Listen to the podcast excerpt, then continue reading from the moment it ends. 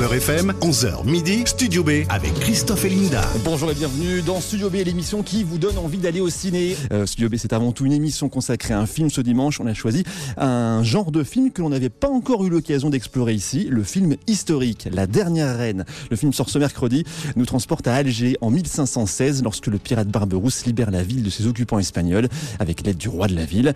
La suite, c'est une histoire de trahison, de jeu de pouvoir, de l'amour d'une mère pour son fils et surtout du courage et de la force d'une reine, Zafira, dont la légende a parcouru les siècles pour arriver jusqu'à nous dans ce beau film d'époque en costume, écrit et réalisé par nos invités que tu nous présentes, Linda. Alors c'est une actrice scénariste, réalisatrice et productrice. Elle a notamment joué dans des films de Merzak Alouesh euh, et dans Kindle El Bahar de Damien Ounouri, sélectionné à la quinzaine euh, des réalisateurs du Festival de Cannes en 2016. Elle a aussi fondé ensuite euh, une société de production pour faire émerger les jeunes talents algériens. Notre autre invité a étudié le cinéma à la Sorbonne. Il commence euh, dans le documentaire en 2012 avant de passer à la fiction avec Kindle El Bahar en 2016. Il est également producteur associé hein, dans la société de production euh, algérienne gérée par euh, Adila Benjimerad. Damien Ounouri, Adila Benjimerad, bonjour. Bonjour. Bonjour. Et soyez les bienvenus tous les deux sur Beurre FM. On est vraiment ravis de, de vous recevoir parce qu'on a beaucoup aimé le film.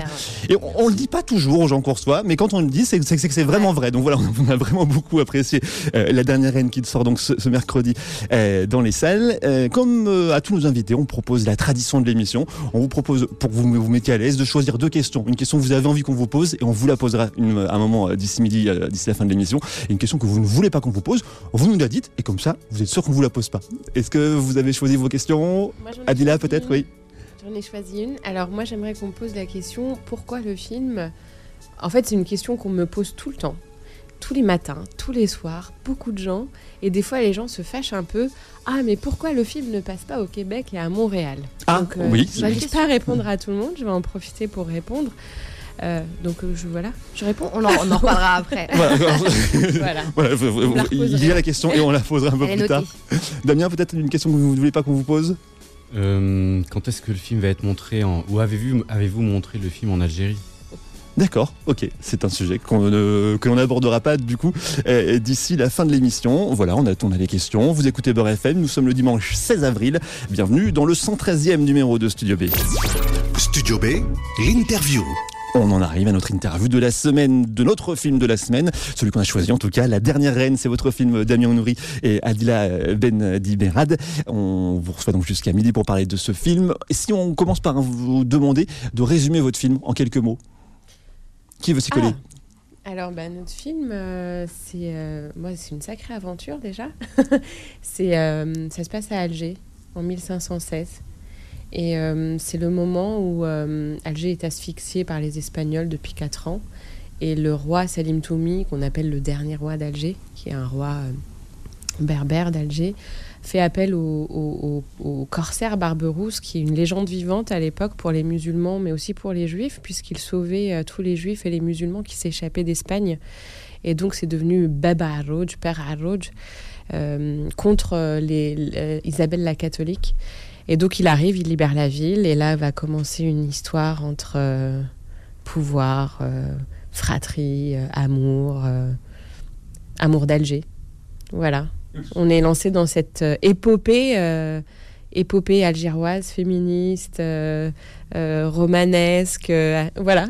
Je sais pas comment vous dire, le Ah film non, est assez que- dense, quoi. hein. Il, Oui, il est assez dense. c'est vrai que c'est bon. Quelque chose à rajouter peut-être, Damien Nouri Non. Elle a bien résumé. Elle a bien résumé. Ouais, ouais. Justement, vous vous êtes rencontrés euh, sur un tournage ou euh, avant?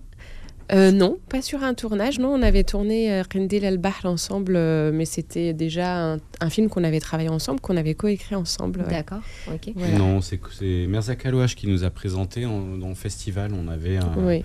euh, il présentait le film Le Repenti en 2012 et moi mon documentaire Fidaï. D'accord, donc là c'est votre premier long métrage. Qu'est-ce qui vous a donné envie de tourner ensemble ce, ce- ce film? Ah, bon. À la base, moi, en tant que réalisateur, je voulais travailler avec Adila comme comédienne. Puis avec au, au fil du temps, euh, quand je lui ai proposé des idées, elle m'a dit mais attends, je vais, je vais t'écrire un truc.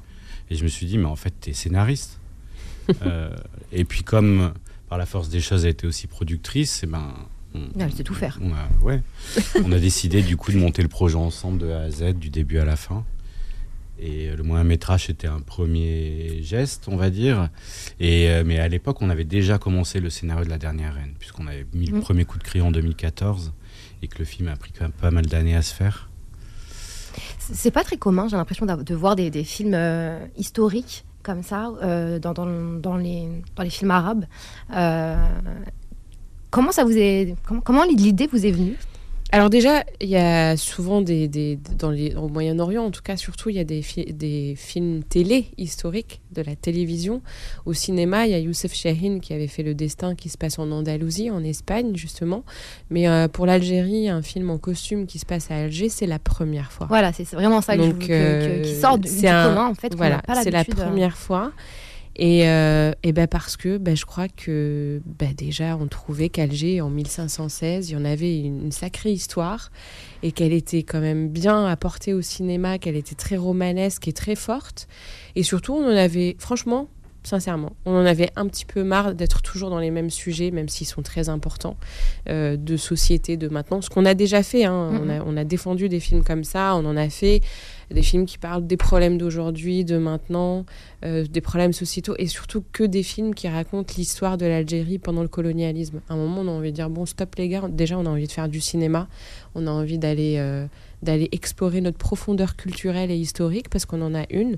Et c'est un choix euh, qui s'est de plus en plus, euh, en fait, il a mûri, et on a compris à quel point c'était hyper important, et surtout que c'était pas normal que nous, en tant qu'Algériens, et en tant qu'Africains, et en tant qu'Arabes, en fait, on n'a pas de film de cinéma sur... euh, Mmh, mmh, au-delà du colonialisme, comme si on, on se permettait, euh, en fait, comme si on se permettait pas. On a Eh ben, on s'est permis. croire qu'on n'a pas une histoire euh, avant tout Mm. ça. ça. Et on- ça fait très mal, en fait. Mm. Et du coup, euh, c'est un peu pour. Ça, c'est- ça fait très mal, on sent comme une- un sentiment d'injustice. Et puis moi, je me suis toujours intéressée à l'histoire et voir aussi mes compatriotes, puisque nous, on vit à Alger, euh, avoir des confusions, euh, en avoir besoin aussi, avoir ce vide-là, ce, ce cruel manque.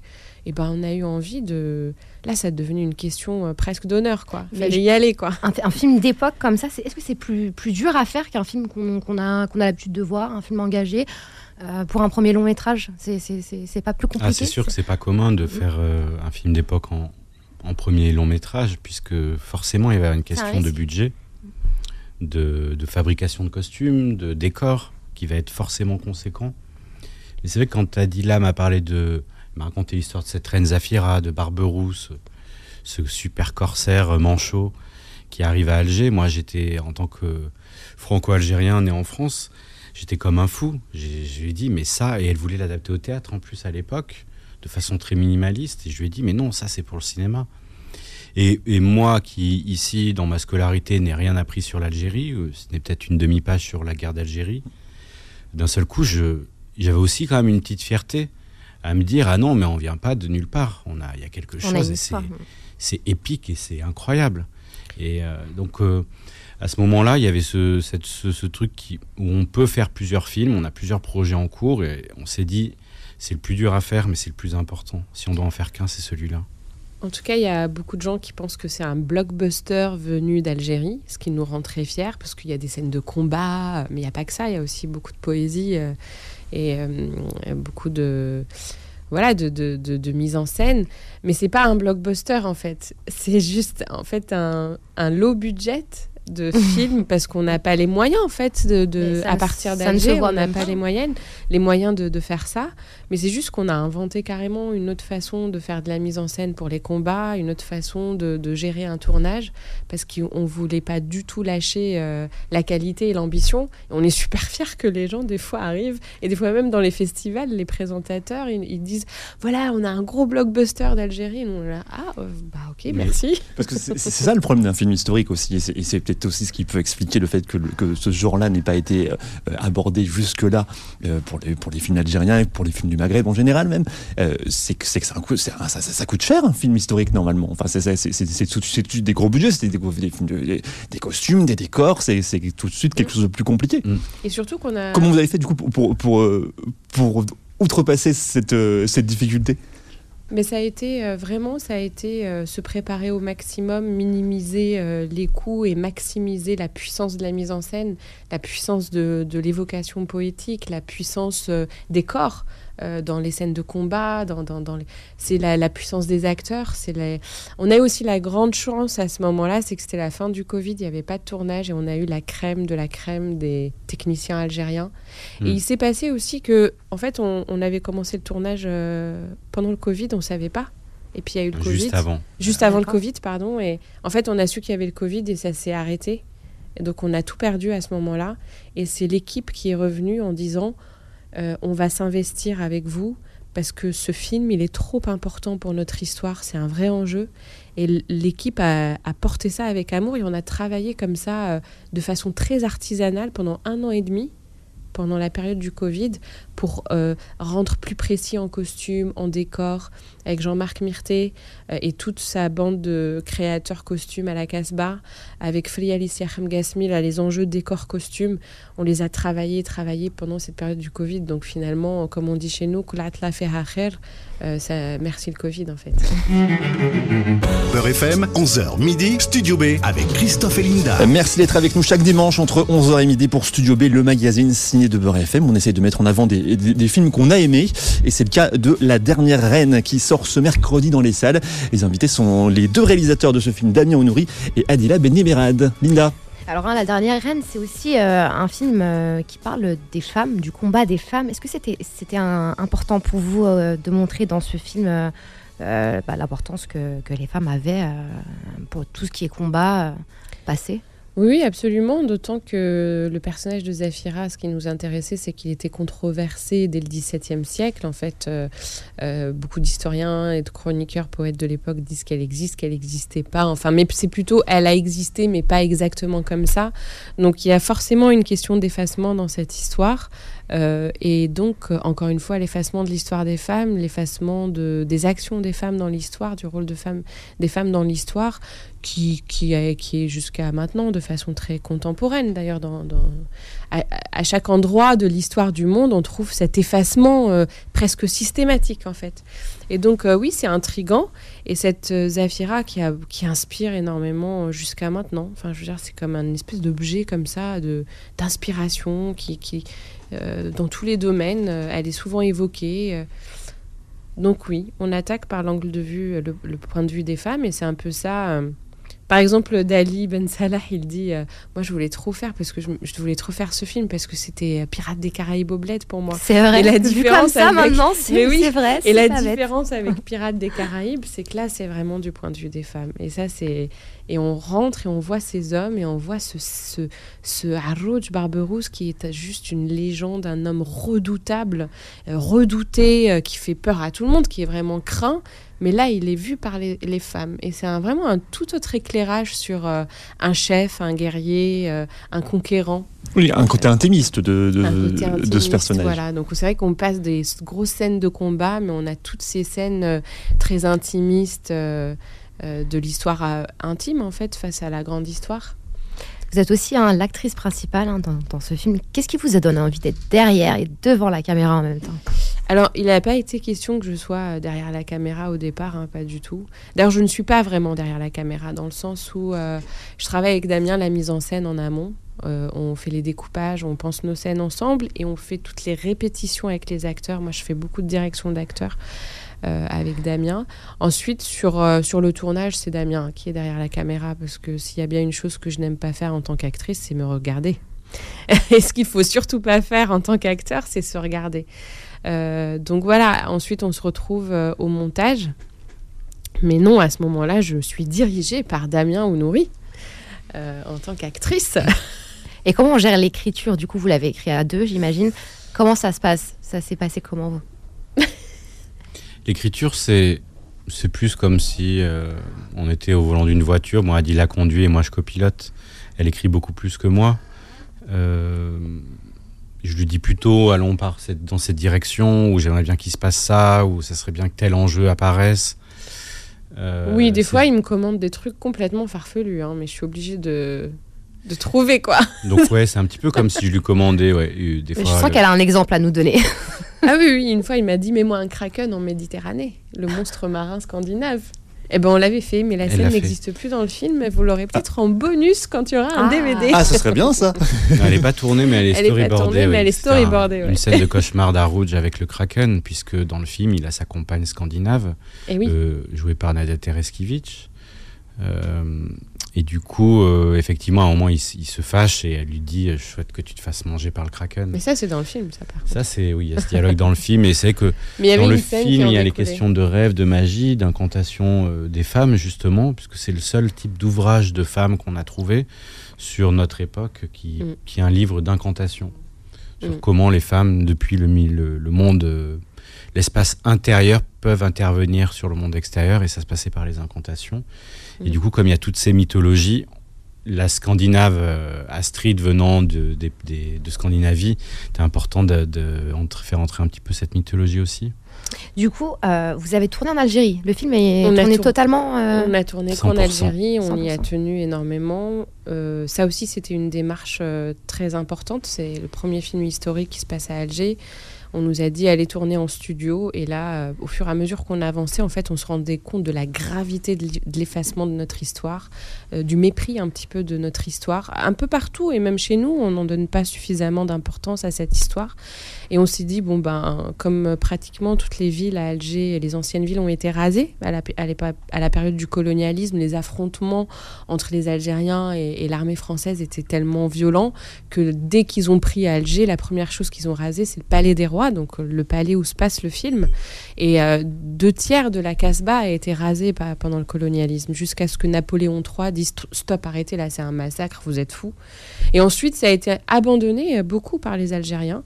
Et donc, euh, il nous reste vraiment des bribes et on s'est dit, mais on va tout ramasser et on va reconstruire cette Alger disparue, on va la faire revivre parce qu'il y a un truc qui s'appelle le cinéma, on peut faire de la magie avec ça.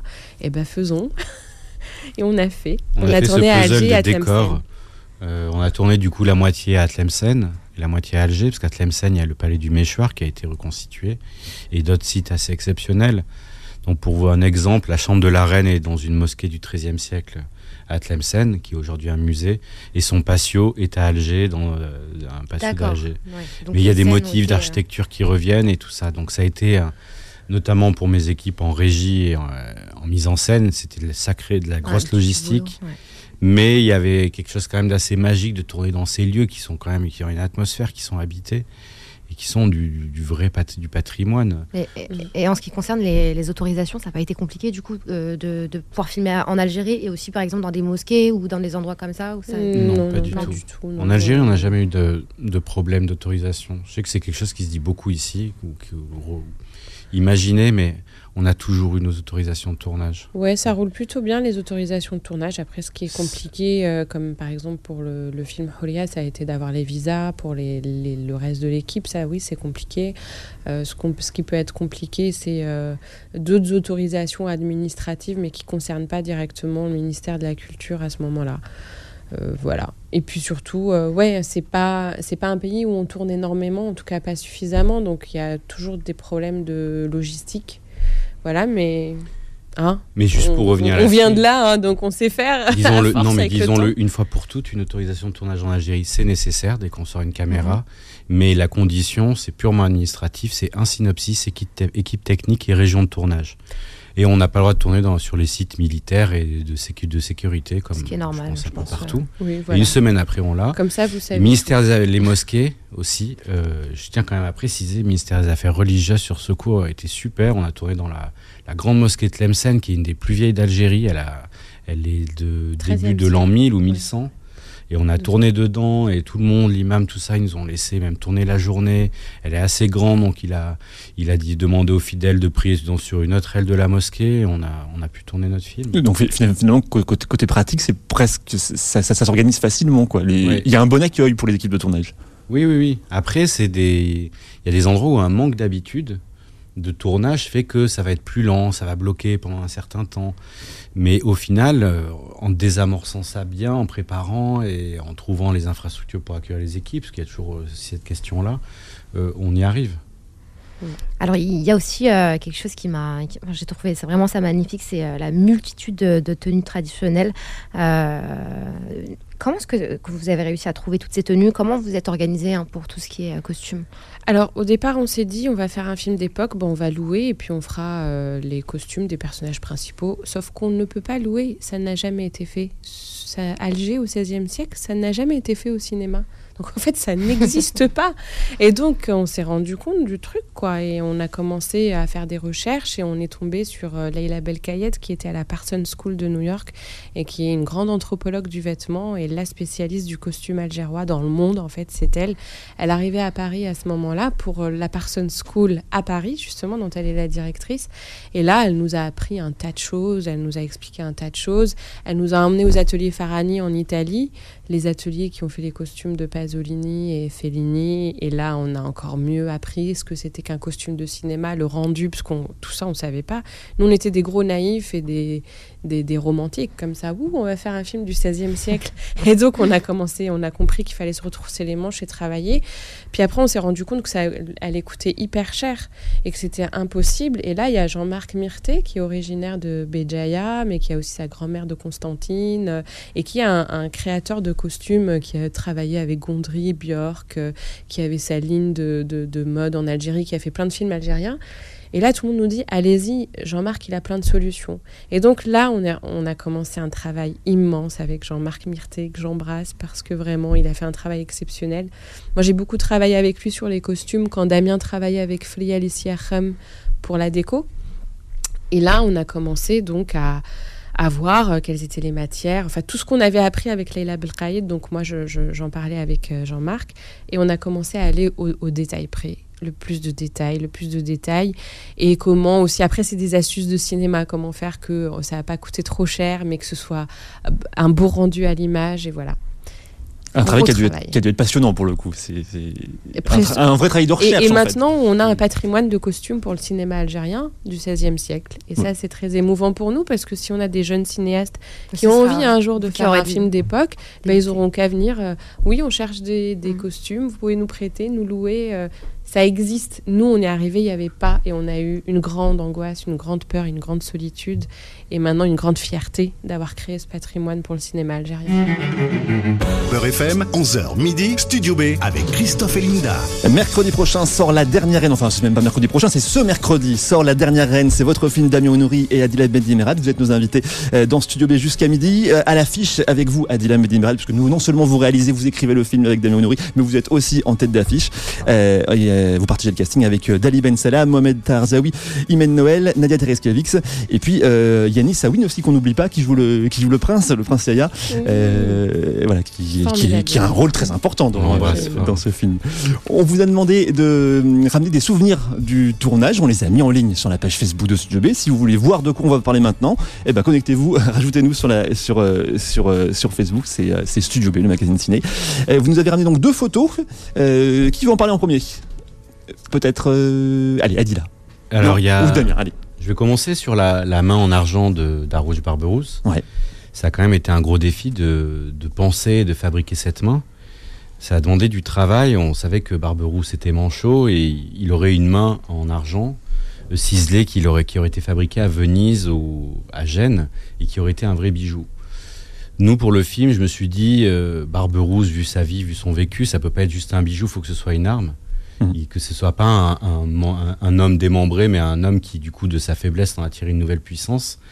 Et du coup, il y a eu tout un travail de conception de, de la pensée tout court, qu'elle soit crédible. Et donc, sur la photo, on voit les moules bleus en résine. Ça, c'est que je suis monté à Paris faire les mouler la main de Dali Ben Salah.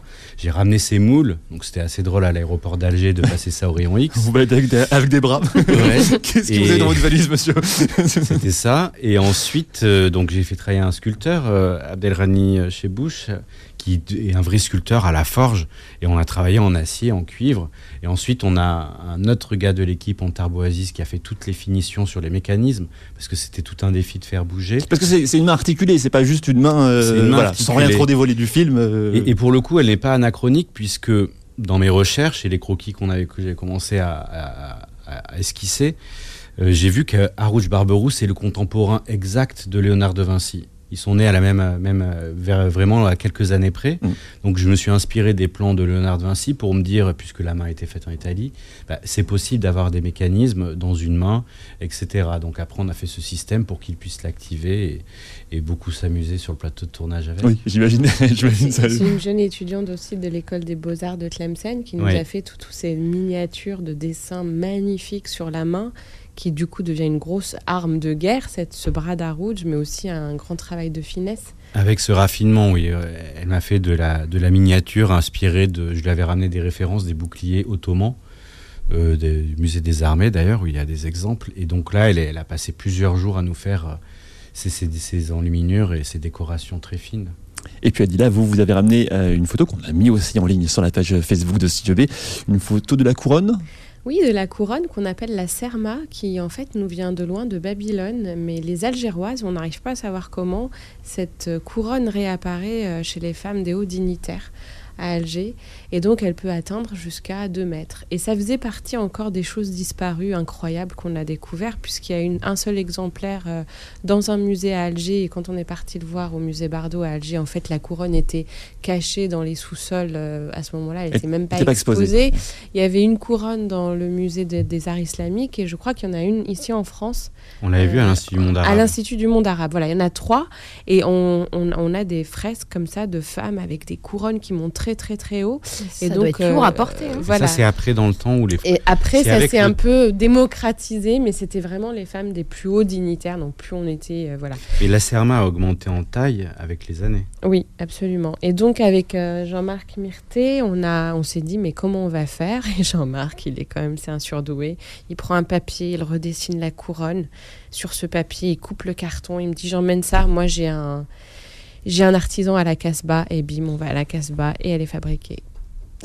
C'est drôle. Tout simplement. Et c'était incroyable. Et sur les photos, il y en a trois. Il y a un prototype au fond qui est flou, et puis il y en a une en argent et une en or. C'est pas de l'or, mais il y a une dorée, une argentée. Oui, on a dit et on faisait hein. C'est du cinéma, c'est jamais vraiment de l'or. Exactement, c'est un bain, un bain doré. Photo à retrouver donc sur la page Facebook de Studio B. Alors, dans, dans votre film, hein, il y a plusieurs actes. Euh, quel était le message que vous vouliez transmettre? Il y a des actes parce que on voulait quand même, on s'est dit, euh, nous on est un peu foufou hein, quand on fait des films comme Prendel Bahl où je me transforme en monstre marin, on est capable de plein de choses. Hein. Donc on s'est dit quand même pour ce film, c'est quand même un film historique, on s'est rendu compte de la responsabilité qu'on avait euh, sur euh, le cinéma algérien, du coup d'offrir un, une espèce de classique finalement.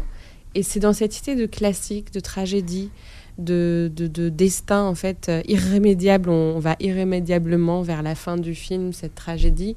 Et donc on est parti dans ce côté un peu classicisme euh, en acte. Et en, fait, ça s'est avéré, euh, les premiers spectateurs ont trouvé ça au même temps quelque part très classique et très moderne à la fois, puisque sous chaque acte, on met un titre poétique qui est une citation mmh. d'un des personnages. Moi, je trouve que ça fait résonner le destin, et euh, ce destin-là, avec justement Yahya, interprété par euh, Yanis, euh, par Yanis, notre prince, et donc qui se finit à Tipaza, il y a quelque chose comme ça d'antiquité tragique. Oui, il y a un côté théâtral, tragédie, grecque, presque. Le, fait d'indiquer que c'est des actes en plus. C'est vrai qu'on finit, la, tragédie, la vraie, se, se termine à Tipaza dans le film. Hein. On tourne dans ces décors-là. Puis c'est une question de flow, de rythme, je sais pas. Voilà. On a aimé. Ah, alors le film hein, s'appelle La dernière reine, mais euh, tout le long du film, il y a quand même deux reines au pouvoir, puisqu'il y a Zafira, euh, dont vous interprétez le rôle, et il y a Shega. Euh, est-ce que vous pourriez nous décrire un petit peu leurs différences? Alors Shega, interprété juste de façon sublime et puissante par Emmanuel, que qu'on salue. En fait, Shega, c'est... On sait qu'il y a une reine qui a levé une rébellion euh, ça, c'est l'effet historique. Et puis, il y a toute cette dispute sur la question de Zafira. Donc, il y a des historiens qui ont aussi choisi de dire euh, il y aurait peut-être eu deux épouses. Donc, nous, on est parti dans, dans ça. Et surtout, euh, les premières, euh, les épouses des rois d'Alger, traditionnellement, sont toujours des princesses kabyles. Et donc, elles, parce que c'est une, alliance militaire ou euh, voilà, c'est une mm. alliance politique. Et donc, Shega, c'est vraiment cette femme venue de Kabylie, mais qui parle d'ailleurs en kabyle dans le film.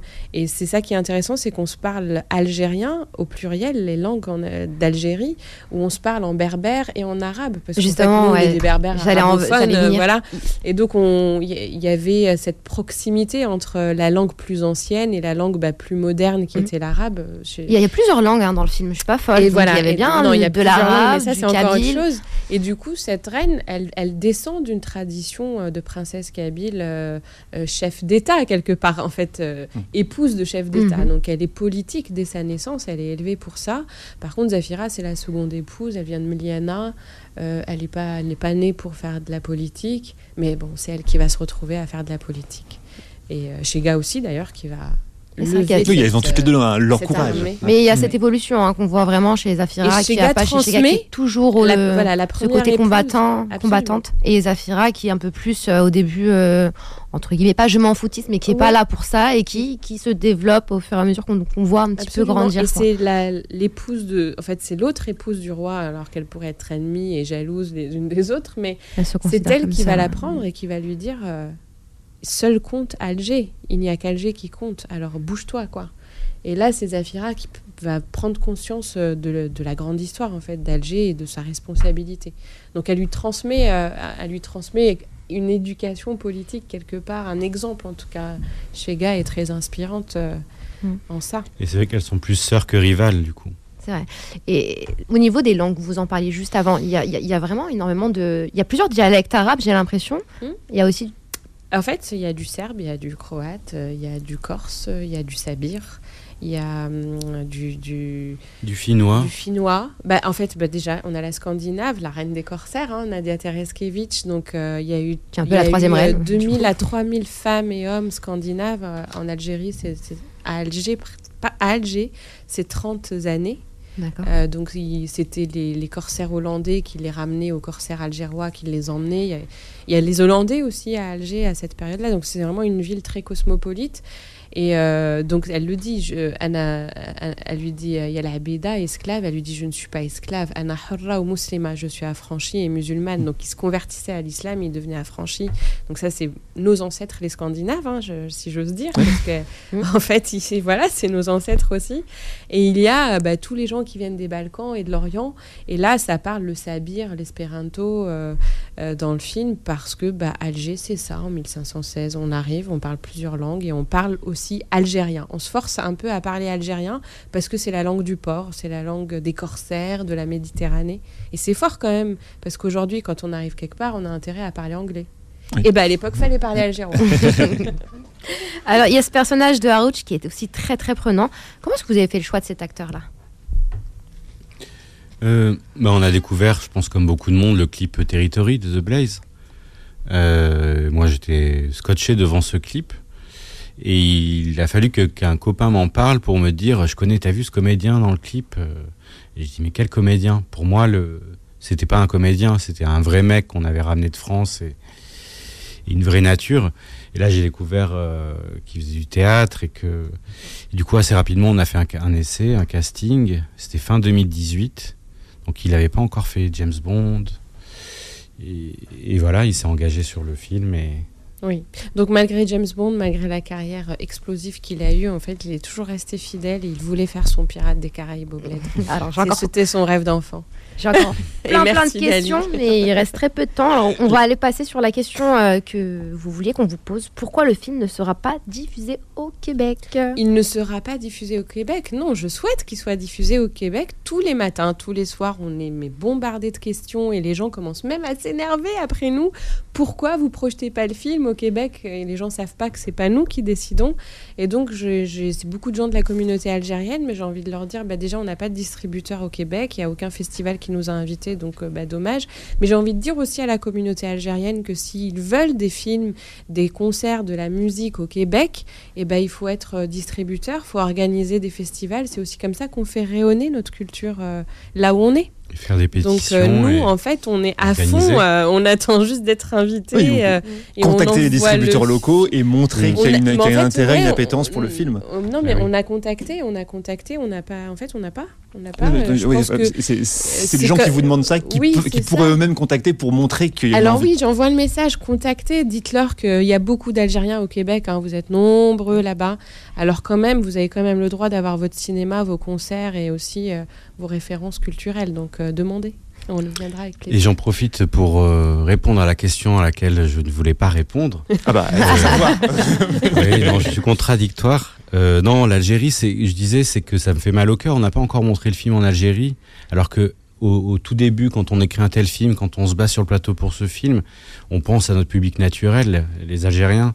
Donc on a hâte, il y a eu des ralentissements administratifs, euh, on attend la réponse pour le visa d'exploitation, on espère que d'ici 2-3 mois, on aura le feu vert. Et je tiens quand même aussi à dire que ce film, sans argent algérien, n'existerait pas. Oui, parce qu'il a, il a un financement algérien. Et c'est, euh, majoritaire. C'est un, peu contradictoire euh, dans le fait qu'il ne soit pas diffusé aujourd'hui en Algérie. Oui, mais ça viendra, c'est les lenteurs euh, bureaucratiques, on va dire. Mais ce film a été un, des derniers films subventionnés par le fonds public euh, du cinéma algérien qui s'appelait le SVDATIC, qui avait plusieurs décennies. Ce fonds a été arrêté 2021. Jusqu'au jour d'aujourd'hui, il n'a pas été remplacé. Donc ça fait que euh, nous, en tant que réalisateurs-producteurs, on n'a on a plus moyen d'avoir de l'argent algérien sur un film. Par répercussion, ça va donner que si on veut faire un film, on doit se faire financer ailleurs. Et quand on se fait financer ailleurs, qu'on a, on a plus, on perd quelque part notre liberté. Et on pourra avoir des cas où d'autres producteurs vont nous dire, bah non, tu prends pas cet acteur ou cette actrice algérien tu prends celui-là qui, qui, est plus connu dans mon pays et tu vas tourner pas en Algérie parce qu'il y a un problème d'autorisation de tournage, même si c'est pas vrai, mais ça se répand.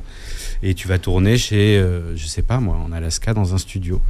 Donc c'est important d'avoir notre indépendance financière que le, et que nos institutions continuent de soutenir le cinéma. C'est notre patrimoine, c'est notre culture. Et, et c'est la meilleure façon que les institutions ont de protéger euh, la culture algérienne. Voilà. On va espérer que votre message soit entendu de l'autre côté de la Méditerranée. Merci beaucoup, Damien Ounouri. Merci, à euh, Adila Bendimera de nous avoir euh, accordé cette interview, d'être venu euh, ce dimanche sur Beurre FM. On rappelle la dernière reine, ça sort donc ce mercredi. Il y a donc Adila Bendimera au casting, en, tête d'affiche, on va dire, mais aussi Dali Ben Salah, Mohamed Tarzawi, Imen Noël, Nadia Tereskevix et Yanis Awin. On va se retrouver la semaine prochaine, Linda? Si tout va bien. Pour un nouveau Studio B. On recevra Kim Chapiron pour le film Le Jeune Imam. D'ici là, vous pouvez nous retrouver en podcast sur beurrefm.net, sur l'appli Beurrefm, sur toutes les plateformes. Euh, dans la suite du programme sur Beurrefm, sera le Book Club avec Philippe Robichon. Bon dimanche à tous et à dimanche prochain. D'ici là, n'oubliez pas, le cinéma, c'est mieux au cinéma. Studio B, le magazine ciné de Beurre.